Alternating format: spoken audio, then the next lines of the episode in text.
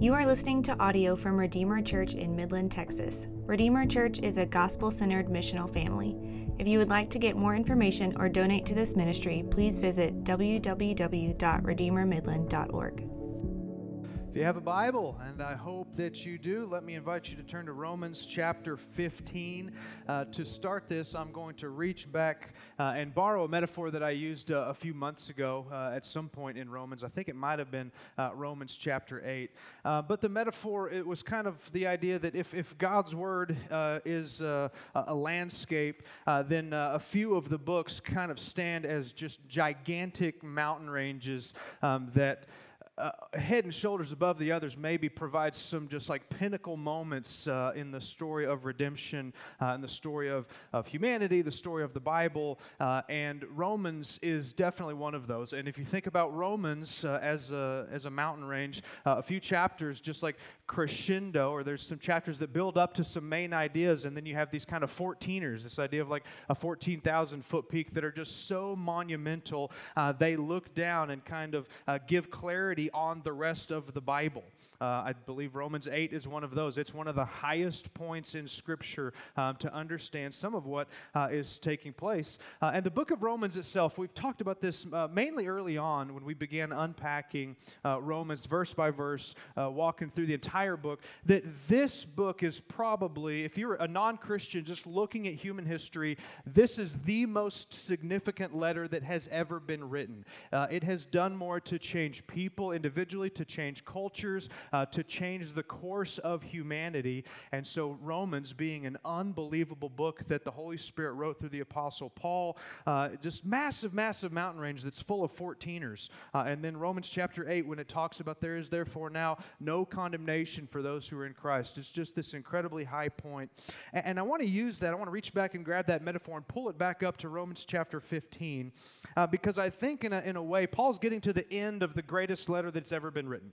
Uh, he's getting towards the end, and he's made a case, and he's built upon his case, laid a foundation, uh, built upon that. Uh, he's somewhat climbing this mountain, so to speak. And when he gets to the end of Romans, it's almost like he gets to the very top, the very pinnacle of these truths that he has been sharing, and then he just sits down and he glances over the landscape, and he gives us a very broad understanding, or very broad picture of what God is doing, not just in individual people's lives, but what His plan is for all of creation and for all of people. Uh, a few weeks ago, I took um, uh, Kit, Teddy and Paisley uh, on a camping trip in New Mexico. Um, Paisley is my nine year old daughter, and Kit and Teddy are my one and a half year old pack goats. Uh, eventually, when they're big enough, they'll have some pack saddles on them and they'll be able to pack some gear so they'll uh, help me take my kids uh, hunting, fishing, camping, whatnot. Uh, but now they just eat. They just eat everything. Uh, they eat every plant, every tree. they were nibbling on Paisley's backpack. They were trying to eat the rain fly off of our our tent. Uh, and a few weeks ago, uh, Paisley and I went, we took Kit and Teddy, uh, and we did about a six mile hike up in the mountains in New Mexico. Uh, and about three miles in, before we turned around, we got to this really high mountain. This pinnacle is almost 10,000 feet. We get to the top and we sit down, and then the goats just start eating things as they do. Uh, Paisley also started eating things. She pulled her granola bar out of her backpack and started eating. Uh, and then we sat down. And the first thing she was like thinking, and I was thinking, you know, somewhat too. The, the nine year old boy in me was thinking, I wonder if we could see our house from here. But wouldn't that be cool? Wouldn't that be cool? You get up on top of this mountain, but it's so funny how, like, that's your natural reaction, maybe, maybe not. Uh, you get to the top of a mountain, you're like, I, you know, this mountain was probably designed so that I could have a really cool view of my house. Uh, turns out the mountains are fairly far from Midland. Not sure if you knew that. Uh, we could not see our house.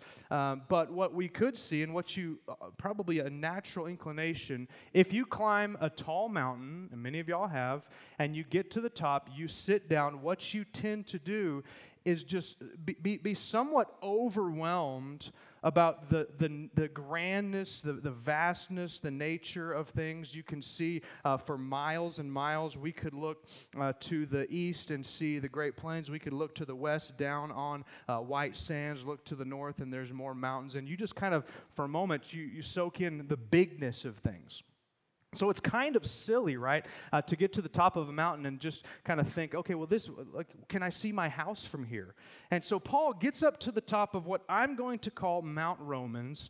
Okay, give me a little bit of creative license to use that illustration. Uh, he's towards the end of Romans and he gets to the top and he's sitting down. And what he is not going to do is to zero in on personal application to the Bible, right? That's kind of, uh, many of us, that's our first, uh, uh, our gut reaction when we come to the Bible, uh, especially as Americans, because as Americans, uh, we have been trained to, to think about ourselves, not necessarily in a bad way. We're just very individualistic, so we look at things through the lens of an individual or us, and many people will come to the Bible. Well, what is the Bible about? Is it about uh, a whole bunch of ways that uh, I can have my best life now, right?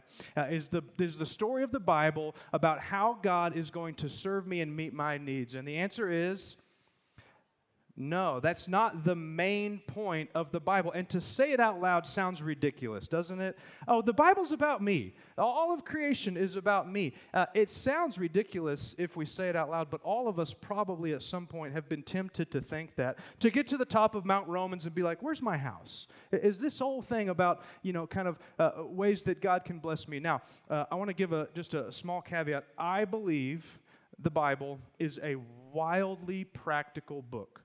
I believe if you believe the Bible, obey the Bible, follow the practical precepts of the Bible, it actually will make your life better in just about every category. In, in relationships, with, uh, with friendships, with marriage, with kids, with parents. It's very practical. Uh, finances to help you know how to spend money, how to be wise, how to save, how to give, how to be generous. Uh, wildly practical. So I believe all those things. I believe it'll make your soul healthier. It will help you deal with stress, help you deal with anxiety, truly learn uh, how to live where peace and hope reign in your heart. I believe all those things. But when you get to the top of Mount Romans and you look out, the point of the Bible is not the very specific individualistic things for each one of us. So Paul does not go there, although all those things are true. And I hope that if you've spent any time at Redeemer, uh, that you have picked up on the fact that we believe the Bible is practical. It changes the way that you live your life on Monday morning. But from the top of Mount Romans, Paul is going to look down and he's not going to make a whole bunch of notes about very uh, individualistic things. He's not going to uh, say, I see my house or your house from there. Uh, what he is going to do is he is, as he's finishing up his book, getting to the climax uh, of Romans, getting uh, to, the, to the summit, if you will, uh, he is going to uh, sit down and take a glance across the entire spectrum of human history. What is taking place? And so, this is the, really the question that I want to answer as we walk through the second half of Romans 15. What is the main point? What is God's main goal for creation, for humanity? How, what's the main thread that uh, can fo- be followed from beginning to end? And uh, this uh, section, verses 8 through 21, uh, Paul's going to break that idea up really into two different sections. The first one is very theological. Just theologically, what is the main goal that God's trying to accomplish throughout humanity? Um, the second one is very, very personal to Paul. In light of God's plan for all creation, beginning to end, theological. In light of that, how did that actually personally affect Paul's life? So, Paul's theological perspective from the top of Mount Romans, if you're ready, say ready. Romans chapter 15, verses 8. Uh, we're going to go for the first part through 13. This is Paul's theological treatise on the purpose of everything. He says this For I tell you that Christ became a servant to the circumcised, which in uh, especially New Testament language, uh, it's a word that means to, to the Jewish people, to the nation of Israel, uh, to the people who had been specifically chosen and called out by God uh, to play a unique role in redemptive history. Reaches all the way back to the Old Testament. I tell you that Christ came as a servant to the circumcised, so he was coming to, to, to serve the Jewish people in a special way. He says to show God's truthfulness in order to confirm the promises given to the patriarchs. So he looks all the way back to the patriarchs from his view up on the top of Mount Romans. Patriarchs are the, the fathers of the faith from the Old Testament, beginning with Abraham, working through Isaac and Jacob, going through uh, to Jesse, to David, to Solomon, uh, includes Moses, includes like these whole line of fathers of the faith. In order that the Gentiles might glorify God for his mercy. Okay, hang with me. i have got a timeline I created again. I want to show you just how Paul's view of all of eternity fits into this. So he reaches all the way back and he says, okay, Jesus was going to come do something special through the Jewish people, but it's going to include all peoples, even, even the Gentiles so that they might glorify God, as it is written. And then he begins to quote uh, the prophets that would have come after the patriarchs. And he quotes uh, Psalm first. He says, As it is written. And then this is Psalm 18. Therefore, I will praise you among the Gentiles. That's all the pagan nations on the earth at that time that were not uh, Jewish by, by descent or Israeli by nationality. And they will sing to your name. And again it said, and then he quotes Moses from Deuteronomy 32 says, Rejoice, O Gentiles, with his people. And again, and then he quotes Psalm 117 Praise the Lord, all you Gentiles, and let all the peoples extol him. And again, Isaiah says, and then he quotes Isaiah chapter 11. He says, The root of Jesse, uh, Jesse was one of the, the fathers in the faith that would um, give birth to King David that we know of, or, or not him, but obviously his, his uh, lineage the root of Jesse, or something will come out from Jesse, uh, will come, and even he who arises to rule the Gentiles. So he's saying, like a Jew's going to come, and that Jew's going to rule everyone, all peoples. In him will the Gentiles hope, and may the God of hope fill you with all joy and peace in believing, so that by the power of the Holy Spirit you may abound in hope that verse uh, stuck out to me over the course of this week a little bit more as the days uh, progressed because, as for many of you, it's a very difficult week. A lot of uh, things going on in our world, in our state, in our nation, a lot of chaos, a lot of evil, a lot of hurt, a lot of suffering, a lot of pain. And if you try to imagine, let me borrow the metaphor again. Try to imagine Paul from the top of Mount Romans with everything that he knows. He's looking down. And, and the church that he's writing to in Rome, they had their fair share of suffering and chaos and death and evil. And he, and he knew all that. He knew what was taking place. He knew how, how difficult it was to be a Christian in Rome. And yet, from his view on the top of this mountain, that doesn't, that's not where he zeroes in. Where he zeroes in is that in the midst of all this chaos and suffering and evil and death, God's plan is actually progressing exactly how he said that it would. And so he comes down, and this is this verse. The last few days has has has has had more clarity for me, and it's produced more hope in me. That Paul, if he's sitting on top of Mount Romans and he's writing to us, he's like, "Listen, I know things are crazy. I know things are chaotic. I know maybe you're suffering, and maybe there's evil around you. But if you will look at the entire landscape from beginning to end." God is still in control. He's still doing exactly what He promised. And so, what does that produce? May the God of hope fill you with all joy and peace in believing. So, Paul was well aware of the difficulties and the pain and the suffering, but he was per- perhaps more aware of God's faithfulness to do exactly what He has promised He is going to do. And so when those two things meet, it produces for the Christian that can zoom back and see not just what happens uh, today for us, but what God has been accomplishing for hundreds of years. It should produce a hope and a peace that allows us to be faithful during some very difficult times. Now, I want to uh, read a quote from one of my favorite theologians.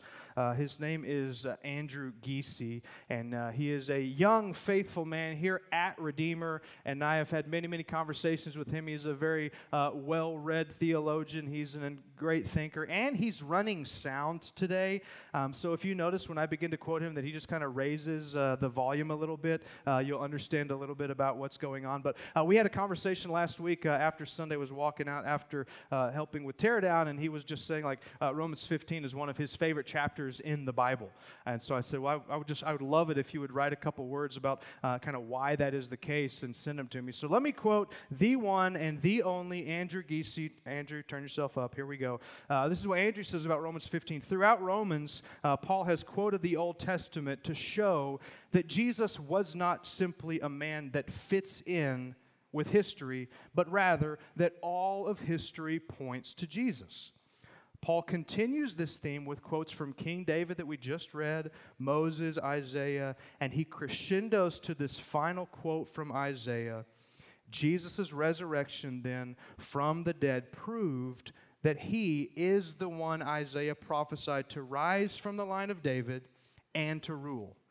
Paul is writing this to the church in Rome, the strongest political power at the time, that Jesus is the king of the world, not Caesar.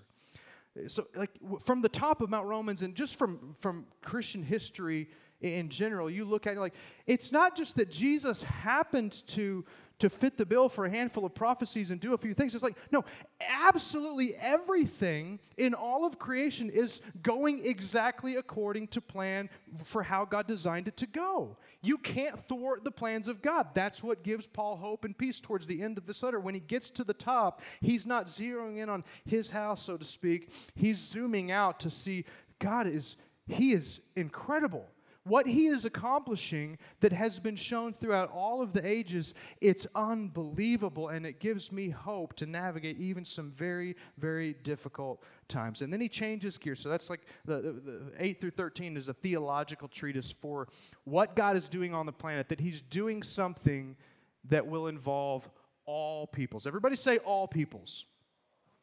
That is going to be a major theme in the next few minutes that we have. That God is doing something that started very small, but it is going to take over the planet. And Paul saw it moving forward and he was uh, overwhelmed. And then he shifts from that theologically uh, to uh, a little more personal. So here's a little bit of the personal testimony for how that reality that God wants his name to be known among all peoples and all nations, for how that changed Paul's life. Verse 14 personal truth, how, how that truth changed the focus and the trajectory of Paul's life. For I myself, Paul says, I'm satisfied about you, my brothers and uh, for, for, those of us in the room that are Gentile, which is most of us, um, there's really nothing crazy that we just read uh, that doesn't jump out at the page and grab you by the shirt collar and like shake you. But if you're a if you're a Jewish reader, especially in the first century, uh, you were just like stunned. You can't make it any further because Paul was a very very Jewish people, and he just called some Gentiles brothers. Uh, it's just like there's no way for us to understand the gravity of what just took place. And really, the fact that Paul was able to say that was a fulfillment of all these prophets that he had just read. The, the gospel is making them into one family and now paul's like i'm so excited i'm so i'm so satisfied because you you you non-jews you gentiles you brothers were in the same family now which would have been unheard of that was that's miracle enough I'm satisfied about you, my brothers, that you yourselves, you're full of goodness. Uh, how many of y'all would love if Paul wrote you a letter and he says, I'm just so satisfied with you, you're filled of goodness? Raise your hand. Okay, that's enough. We'll keep moving. Um, you're filled with goodness. Oh, wow, that's awesome. Um, you're filled with all knowledge. Oh, I would love for Paul to write a letter to me and he says, Just you're a good dude. I'm so satisfied. You're filled with goodness. You're filled with knowledge. You're able to instruct one another. He's saying, like, if something happens to Paul, you got enough in you that you can keep going and you can help and serve and instruct one another along the way. Verse 15, he says, But then on some points, I have written to you very boldly by way of reminder. Okay, so they were filled with goodness, they were filled with knowledge, they were able to instruct one another. Does that mean that they still did not need some uh, encouragement and instruction? No, Paul's like, like you're making some progress. You've got some incredible things going on. And also, he says, on some points, I have written to you very boldly. And if you go back, you see some of the things that Paul wrote would kind of, if they were written to you, make you cringe, right? Because the, he, he ran the risk of being very offensive. In fact, he, he ran the risk of being so truth filled that he offended the hearers that they would not listen to him anymore. But because he was a true preacher, a true prophet, driven by love, he says that he was willing to do that. On some points, I've written you very boldly by way of reminder, because of the grace given me by God to be a minister of Christ Jesus to the Gentiles in the priestly service of the gospel of God, so that the offering of the Gentiles may be acceptable, sanctified by the Holy Spirit. I pray that, uh, that, that, I and all the other uh, preachers that have preached through Romans uh, have done the same thing. I really do pray that at some point you were deeply, deeply challenged, and at the risk of being offended, um, you heard some truth through Romans. I mean, like as I reflect on this last um, 12 months or so preaching through Romans, I hope that um, that we can say that we've written very boldly, we've spoken very boldly by way of reminder. And just as a side note, uh, a preacher that's not willing to say something difficult or potentially offend you is just not worth much, right? Somebody that's only willing to tell you things that are easy and things that are nice, uh, that's just not worth much, and that's not really a New Testament gospel preacher. Okay, so, uh, and I, you know this, week in and week out, I'm preaching to myself as much as I'm preaching um, to any of y'all. But that's what Paul's saying. He's like, I'm so proud. This is actually, we're seeing the fulfillment of God's grand plan take place because there's a whole bunch of Gentiles now that are growing and they're worshiping God, and we're in the same family. Verse 17. He says, In Christ Jesus, then, I have reason to be proud of my work for God. For I will not venture to speak of anything except what Christ has accomplished through me to bring the Gentiles to obedience by word and deed. That was Paul's very specific life mission. He had read the Bible, all the prophets, they said God is, cares about the Gentiles, and specifically the Holy Spirit said that Paul was going to be the apostle to the Gentiles. So this is the practical side, the personal side of Paul responding to the mission of God in the world. Verse 19, by the power, this is how his ministry works, not just through the Romans, but through all of the Gentile nations, by the powers of signs and wonders, and by the power of the Spirit of God, so that from Jerusalem, the epicenter of Christianity, where it began with the Jewish people, all the way around to Illyricum, where he had, had preached, it was a Gentile place. I, Paul says, I fulfilled the ministry of the gospel of Christ, and thus I make it my ambition to preach the gospel not where Christ has already been named in Jerusalem, specifically with the Jews, lest I build on someone else's foundation, but as it is written, and then he quotes Isaiah chapter 52, those which would have been Isaiah 700 years BC, looking forward to God accomplishing something with non Jewish people. Paul had read Isaiah 52, and now he was the one that God was using to fulfill it. Isaiah said 700 years before Paul, those who have never been told of him will see, and those who have never heard will understand. So, what is God's mission in the world. If we're going to sit on top for a moment, we've climbed all the way for 12 months. We got to the top of the mountain. We're going to sit down.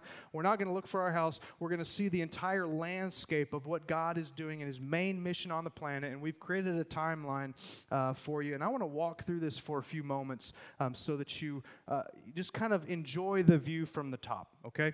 Uh, so, uh, point number one, we begin like the, the very beginning of the story begins in the garden uh, with uh, Genesis 1, Genesis 2, Genesis 3. Uh, y'all know the story, so I'm not going to belabor it. But uh, what happened in the garden, the beginning of the timeline of creation, the timeline of humanity, uh, the timeline of the earth, in Genesis 3.15, if we're on the top of the mountain and we're looking all the way back to the beginning, we call it the Genesis 3.15, we call it the proto-evangelion, or the first time that the shade of the gospel shows up basically what you see is that sin had broken everything.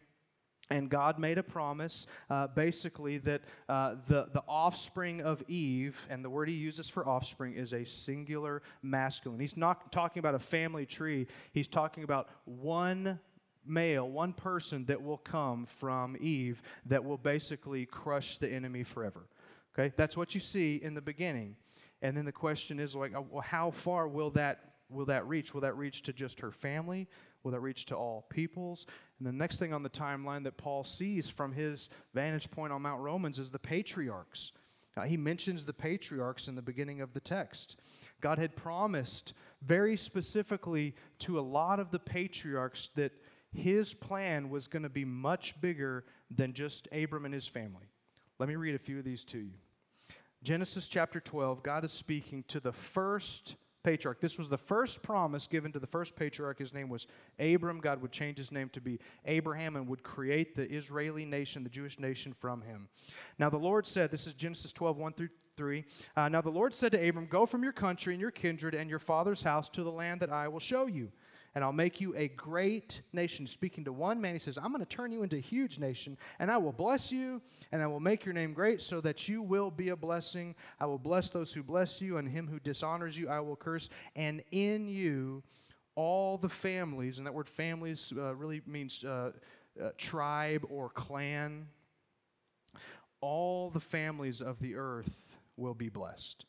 And then Genesis 22, a few chapters later, God tells Abraham again, he makes a promise that Paul's referring to. He says, In your offspring, one single man that will come, shall all the nations of the earth be blessed.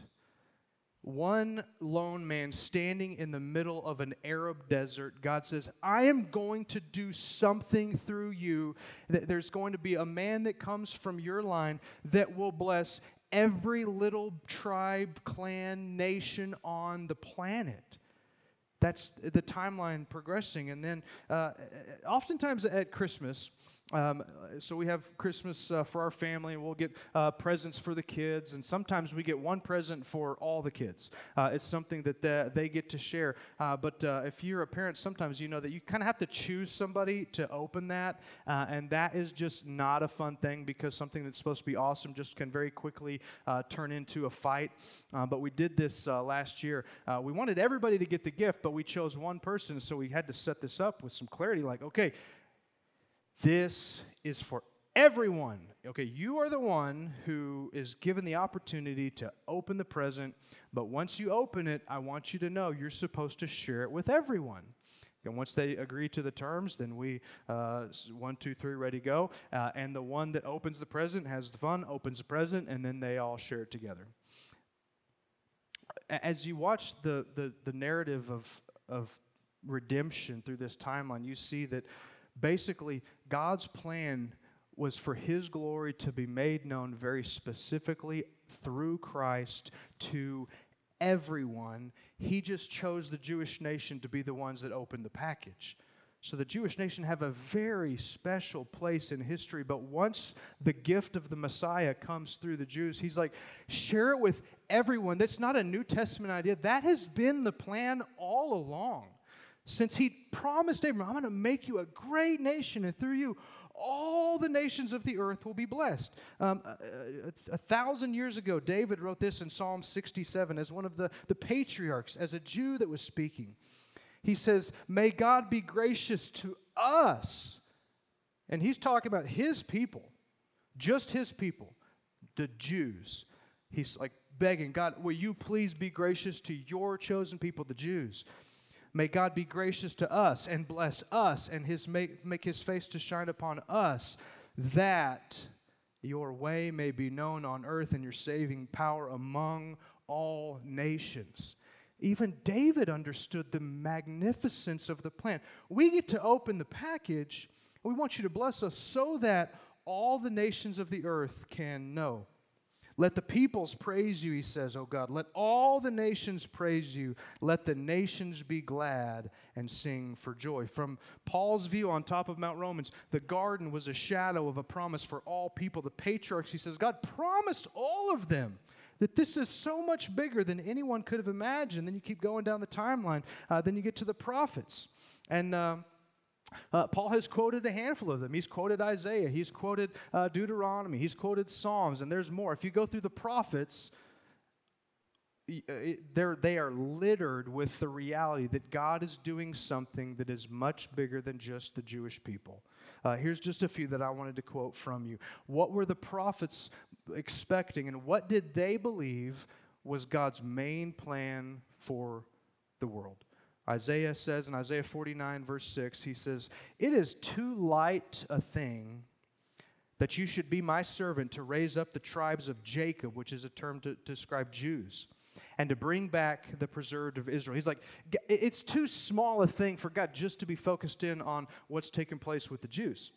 He says, I will make you as a light for the nations, that my salvation may reach to the end of the earth. Micah, uh, another prophet, Micah 4 2 says this Many nations shall come, and they will say, Come, let us go up to the mountain of the Lord, to the house of the God of Jacob. So Micah says, like, there's going to be a whole bunch of people groups and tribes that are not Jewish that show up, he says, to the God of Jacob, to a Jewish God. There's going to be some pagan nations that show up to the, the Jewish God, and then he says that they may that he may teach us his ways and that we may walk in his paths. If you're looking down at the timeline, the garden talks about all peoples. The patriarchs they knew it was for all people. The prophets knew it was uh, for all people. What about Jesus? What did Jesus think was the big plan for the timeline? What did Jesus hope to accomplish? Matthew 24. Please listen to these next two verses very clearly. Jesus says this, and this gospel of the kingdom, meaning the good news about what God is doing through Christ, salvation by grace through faith, so that we can glorify God forever. He, G- Jesus had explained the gospel, and now he's saying that the gospel of the kingdom, like he, he says, will be proclaimed throughout the whole world. And I've, I've tried so hard over the years to get my imagination going and to wonder what it would have been like for some 30 year old uneducated by you know some some high standards of education that they had uh, never traveled very far from home single man homeless and he had 12 ragtag buddies and they were on a camping trip up in the northern edge and nobody else knew what was going on. And this just like against all odds this guy's like you know what uh, I'm doing something that is going to ta- just absolutely take over the globe. The, the news of the gospel of the kingdom will be proclaimed throughout the whole world as a testimony to all nations. And then the end will come. I think Paul sat on the top of Mount Romans and thought, He's, he's doing it. Against all odds, Jesus is doing it. They've got people in Rome that are worshiping Jesus. And then Jesus says, and you know this by heart, the Great Commission, uh, probably the last thing that Jesus said before he ascended into heaven, after he died, after he rose. And it's not just go and tell people about him. He very specifically uh, orchestrated and designed the Great Commission to say this. And Jesus came and said to them, All authority in heaven and on earth has been given to me, so go therefore and make disciples of all nations baptizing them in the name of the Father, the Son, the Holy Spirit, and teaching them to observe everything I've commanded you, and I'll be with you always to the end of the age. What did Jesus see? What did he think? He believed that the message of the gospel was for all nations. Now, uh, when we hear the word nations, and we've talked about this often, uh, we think about countries. Uh, we think about countries on a map. That's not what the word means. Um, the word is, is much smaller than that. It's uh, either ethnos or ethne uh, in uh, the original language, which means like ethnic group, a people group, a, tribe, a, a, a, a, clan, somebody that has a very small group of people that have a distinct culture and a distinct language. And if you look at, like, if we were to define this um, by our standards of countries, we would say that, well, Jesus is, he's kind of done. He's kind of finished because there's somebody that worships Jesus from every country, but there's not someone from every nation. And yet, in the garden, you see this. With the patriarchs, you see this. With the prophets, and even Jesus says that he will get the gospel out to every small, distinct people group. Fast forward on the timeline, I want to uh, read just a little bit from Revelation. And if you are uh, new to the Bible, Revelation is futuristic. Uh, it's telling us something that will happen, but it has not happened yet. Revelation chapter 7, verses 9 through 10 says this. And this, after this, the Apostle John says, I looked and behold a great multitude that no one could number. That's a lot. I was trying to think of a good picture, and I remember looking at some pictures years ago from Woodstock. Do y'all remember? Have you ever seen pictures like so? There's like a stage, and there's just seas and seas of people. Disappointing Jesus, right? Uh, just masses amounts of people. It's like, okay, there's a stage and there's just like you couldn't even count it. And I just kind of take that and multiply that by about a hundred. That's kind of the image that, that, that John had. Like there's a throne, there's one guy sitting on the throne, and then just seas and seas and seas and seas of people. And this is physically going to happen. This is not like something that has, this, this will happen. God will accomplish. And he says, And I looked, and behold, a great multitude that no one could number from every nation every single nation, all tribes, all peoples, and languages standing before the throne and before the Lamb, clothed in white robes, representing they had been forgiven and cleansed by Jesus once and for all, with palm branches in their hands, and they're crying out with a loud voice Salvation belongs to our God who sits on the throne and to the Lamb. Could you imagine that picture? I mean, every hair texture that you could imagine, every uh, skin tone that you could imagine, every eye shape that you could imagine, at some point, and we don't know when this will be, could be two years from now, could be a thousand years from now, there will come a day when Jesus is worshiped and there's a representation from every small little people group on the planet. And if you don't like diversity, you're not going to like heaven. it's going to be the most diverse thing that the globe has ever seen. Okay, that, that's, that's kind of the timeline. Now, I want to drop into you where, where Paul is. Okay, Paul lands right here between Jesus and Revelation. So all these promises have already been made uh, and obviously has not been fulfilled. But this is why Paul is saying, like, I'm so excited. You're my brothers. I went from Jerusalem all the way to Illyricum and, and, and the gospel, like, it's happening. We're not done, but it has now spilled out over Jerusalem into all these other people groups. Gentiles are worshiping you. That was, uh, that was Paul. This is verse 19. He was saying from Jerusalem all the way to Illyricum. Uh, he's saying we, we haven't gotten to all the nations yet, but we've gotten to some. He says, I have fulfilled the ministry of the gospel of Christ. The ministry of the gospel on this timeline is not just simply that Paul would say true things, would, would, would explain the truth. It, that, it's that he would explain the truth beyond the walls of Jerusalem. That it's specifically not just to tell the truth, but to tell the truth to Gentiles and to all nations.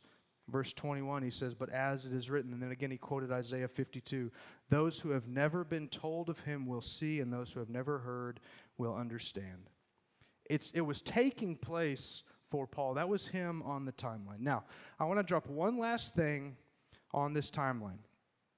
So, if you look back at the garden and you look back at the patriarchs, that this promise is not new. This has been God's goal for humanity all along. We know Paul made some incredible progress. We know that someday it will be finished. The last one I drop in is us, it's you.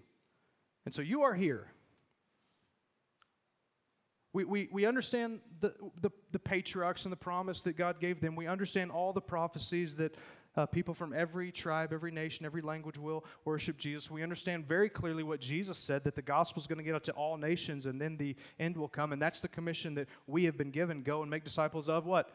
All nations. And we know that a day is going to come when the, the mission is over, everything's finished. We gather together to worship with brothers and sisters from across the globe.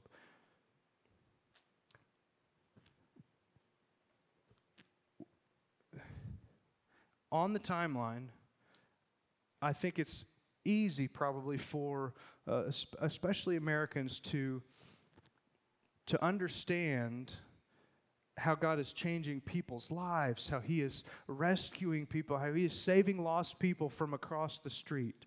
But we need to be very well aware that that's not just like the, the, the plan of God is not just for lost people, it's for all the nations.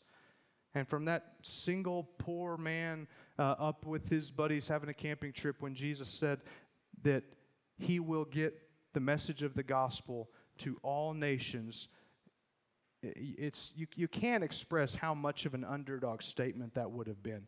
And yet he's accomplishing it. He moved from being the savior of the Jews, there's, uh, depending on how you define it, there's roughly 11,000 ethnos or people groups as the word nations truly means on the planet. depending on how you define it, whether like Christian missiologist or secular sociologist would agree, like there's at least 11,000 people groups, and somewhere in the neighborhood of six to 7,000 of those nations have churches that are meeting today that are worshiping Jesus as Lord and Savior. And Paul's on the top of Mount, like, God is doing it. He's doing exactly what He said He would do. He's not going to finish. And right in the middle, we have a commission not just to try to reach lost people, but to be engaged with God's ultimate plan to get the gospel of Christ to all nations. So, how do we do that? I'm not going to spend a lot of time this morning on the practicality that's coming. Uh, I mean, you've heard this is this is nothing new to you if you've been around Redeemer. That we care not just about lost people, but about uh, people groups that have never heard about Jesus. They don't have uh, any part of the Bible translated into their language. What can we do? Number one, you can obviously pray. Uh, two resources that I would encourage you towards when you find yourself maybe for the first time seeing you're here and we have a very specific job to do. Um, so we have some very specific prayers to make. Two resources one is Operation World, uh, and two is the Joshua Project uh, that very clearly give you details about who are these few thousand ethnoses that have not heard the gospel that are going to. It's just a matter of time and that we can very specifically pray. I would encourage you to go find those resources Operation World, Joshua Project, and very specifically pray uh, for those nations to hear about Jesus. Uh, number two, obviously, you can give. And uh, you probably know this if you've been around Redeemer. Uh, when you give, and I pray that you give, this is such a very um, foundational thing to being a Christian that, that God has called us to give uh, a portion of our uh, money every week, every month. Every time God blesses us, we turn around and we give a portion of that back. And we call that tithing, giving 10% of what God blesses with us for the work of the nations. And you know that a big portion of what you give for us goes not just specifically to missions, but to missions among the nations, among people groups that have never heard the gospel, three in particular. Uh, and the leaders for these have all been here. You've heard from them um, India, Moldova, and Burma. Now, these are all missionaries that are serving very specifically with unreached people groups that fit right in the plan. These are three of the few thousand that still need to hear about Jesus. When you give, I want to encourage you that a big portion of that goes to help uh, fund and support the nations. Uh, number three, obviously, you can go. You can go. You can go short term. You can go long term. You, I think it's worth it. Does every Christian to be faithful to Jesus need to quit their job and to move to Africa? No, they don't a lot of those Christians in Antioch, they sent uh, Paul, they sent Barnabas, but a lot of them stayed, and Paul urged a lot of them to stay. So you don't have to go to be faithful, but I think it's worth it for every Christian to truly ask God if He wants them to go. And then if God stirs you up to send you, whether that's short term or long term, go and we would be happy to help send you. And then this is actually where I want to end up and, and tie, uh, t- tie this up for this morning. It's not necessarily an action because a lot of times when you preach about uh, God's plan for the nations, the, the call is to, to pray, to give, to go. And I, I, again, I saw this for the first time this week because there's probably so much chaos going on around the Christians in Rome. There's probably people being murdered. There were definitely Christians being uh, persecuted. There was suffering. There was disease. And for, for many of us, it's been a very crazy week, months, probably a few years of a lot of that. And so I want to uh, let um, David, King David, have the final word. And this is what I f- feel like was part of Paul's response as he's writing Romans 15, sitting on the top of Mount Romans, and I'll encourage you to think about this as well. Psalm 46:10 says this, and many of you are probably well, fami- well familiar with the first part. Be still and know that I am God, and I will be exalted among the nations. I will be exalted in the earth. A lot of chaos, a lot of things going on in our world. But when you zoom out all the way back to the garden, to the patriarchs, to the prophets, to Jesus, and you look at Revelation, that there should be a, a way in which we're able to see that and be still and be like, you know what? God is doing exactly what he promised to do. The chaos hasn't caught him off guard. In fact, Jesus said, it's going to get worse. It's not going to get better. Evil's going to get worse. Death is like every all the bad things they're going to get worse. And yet Jesus is marching forward and he's going to accomplish what he said he is going to do. And there should be a piece of that that allows you to just simply be still. Be still and know that I am God. I will be exalted among the nations. I will be exalted in the earth. So when Paige and I got up to the top of that mountain, we looked, we just, there wasn't anything to do, there was just something to, to, to soak in. So we, we've got some things to do as a church, obviously, but I want you to soak in for a moment the, and, and stand in awe of what God is accomplishing church is marching forward. People are meeting Jesus. Unreached people groups are hearing the gospel. And he won't be done until he has reached every tribe, every people, every nation, every language, every tongue. So pray, go, give, and be still and trust and know that God's still in control. Let's pray together this morning. Father, we love you. And I pray that you would help us to be still and to know that you are God to know that nothing is happening that's outside of your, your sovereignty and your power. And you are accomplishing against all odds everything that you said you would do. Father, I pray that you would help us as believers and help us as a church to know where we fit into your plan and to be faithful to take the gospel to the nations. We love you, we praise you, we thank you, and I pray this all in Jesus' name.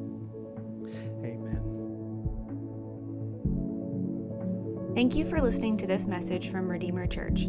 If you want to connect with us at Redeemer, we would love for you to visit us at a service in person or visit us online at www.redeemermidland.org.